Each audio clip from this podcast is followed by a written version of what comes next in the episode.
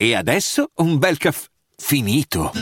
Perché rischiare di rimanere senza caffè quando puoi abbonarti a Caffè Borbone? Prezzi vantaggiosi, costi di spedizione inclusi, tante possibilità di personalizzazione e l'abbonamento lo sospendi quando vuoi. Decidi tu la frequenza, la qualità, scegli tra le cialde e capsule compatibili e crea il tuo mix di gusti e miscele. Mai più senza caffè con l'abbonamento Caffè Borbone. Tutte le info su caffèborbone.com. Ho fatto davvero fatica a trovare una canzone del disco di Fedez di cui parlare, ma veramente ragazzi una fatica immane.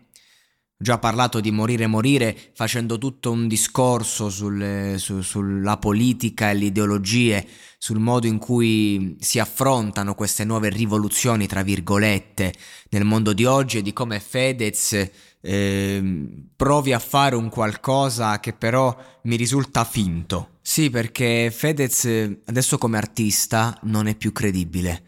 Mm, questo non vuol dire che dice cose che non, non può dire, assolutamente no, anzi, eh, semplicemente che una volta che viene visto in tutte queste versioni eh, in cui si mostra scardinato, eh, così anche eh, um, fuori, cioè, cioè una verità che non è realtà, una verità che è montata da, da una finzione, da un personaggio, da una costruzione.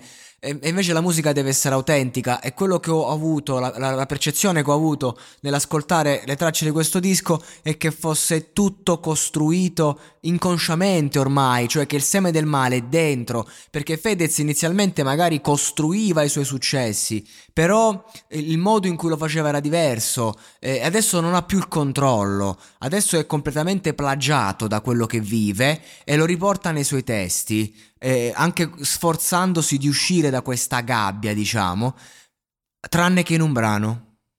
L'ultimo, mi sto sul cazzo.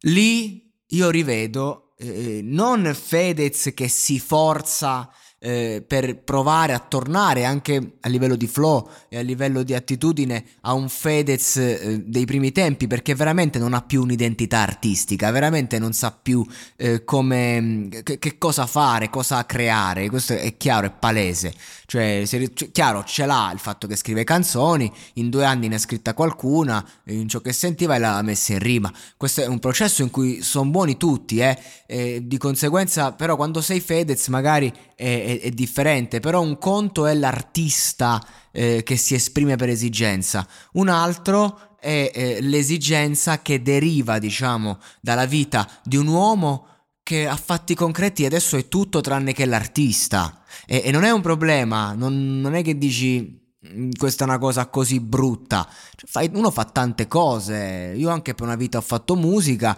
Oggi mi fa strano quando scrivo delle barre. Lo faccio perché adesso non lo faccio più da tempo, ma perché adesso sto scrivendo altra roba, lavoro in, in altre cose. Quindi di conseguenza poi ci sono delle cose. E magari eh, bisogna distinguere un po' il mettersi a, a tavolino e scrivere perché in quel momento hai bisogno di farlo e invece scrivere perché devi fare il disco. Ecco, in molte tracce ho avuto l'impressione che lui eh, si fosse seduto a tavolino del tipo devo fare il disco. Ma in questa traccia io ho sentito un, tanta autenticità.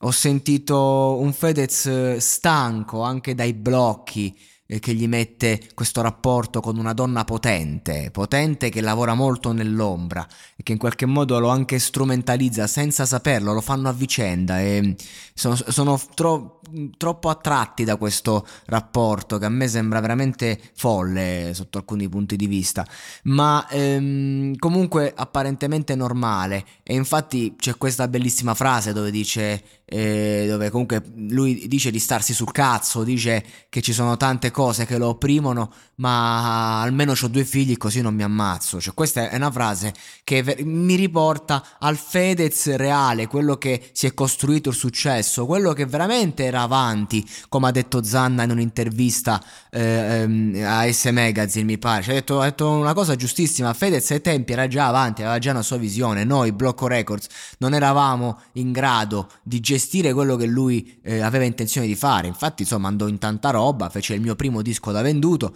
che oggi magari lo conosciamo come un disco ufficiale, ma che era in Freedom Flow. E anche lì fu geniale mettere un disco che doveva uscire manco con una major, con, con, che avrebbe potuto fare in sa quante vendite, e invece anziché fare questo processo lo mette in Freedom Flow, fa un numero di download veramente oltre, cioè il disco arriva a, a tutti, arriva a, a tempi non è che c'era Spotify sta roba, quindi il disco arriva a un, a un tot di gente a cui non sarebbe potuto arrivare, pieno di featuring e poi quando esce il primo vero disco ufficiale, anche se questo lo era ma era regalato, quando esce il primo disco ufficiale in major le vendite sono esorbitanti, ottima mossa, non c'è niente da dire, ai tempi nessuno l'avrebbe fatto.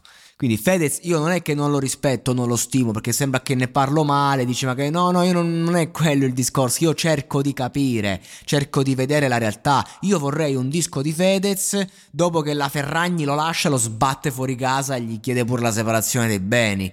Non perché gli auguro questo, ma perché lì sono curioso di vedere che cazzo esce fuori, perché lì veramente devi tornare alla musica, l'orgoglio di un uomo che ha perso la dignità davanti ai social media, che ha perso un, un, suo ideale perché comunque deve stare dietro tutte queste bandiere. La faida con Marrakesh è stata eloquente eloquente. Marrakesh ha detto delle cose mirate. Fedez se l'è presa sul personale, ehm, mettendola su un piano del tipo il pallone è mio, gioco io. Cioè, no, no, è chiaro ciò che ha detto Marrakesh ed è chiaro che Fedez ha una prospettiva talmente sbalzata dal populismo che non si può avere una conversazione senza finire nel, nel nulla. E anche questo fatto qui, lui l'accusa il fatto che comunque ogni cosa che dice viene presa dai giornali e questo ti cambia il pensiero perché se se io devo essere libero, se io fossi, se la, il mio podcast avesse una rilevanza mediatica come ce l'ha Fedez e ogni frase che dico potrebbe essere usata contro di me, io inizierei a ragionare in un'altra prospettiva. Questo discorso qui che sto facendo non potrei farlo, perché io lo faccio, lo ascolta qualcuno, qualcuno ci riflette e a posto. Ma se io ogni frase che ho detto venisse travisata da un giornale, diventasse virale, eh, arrivasse direttamente a Fedez,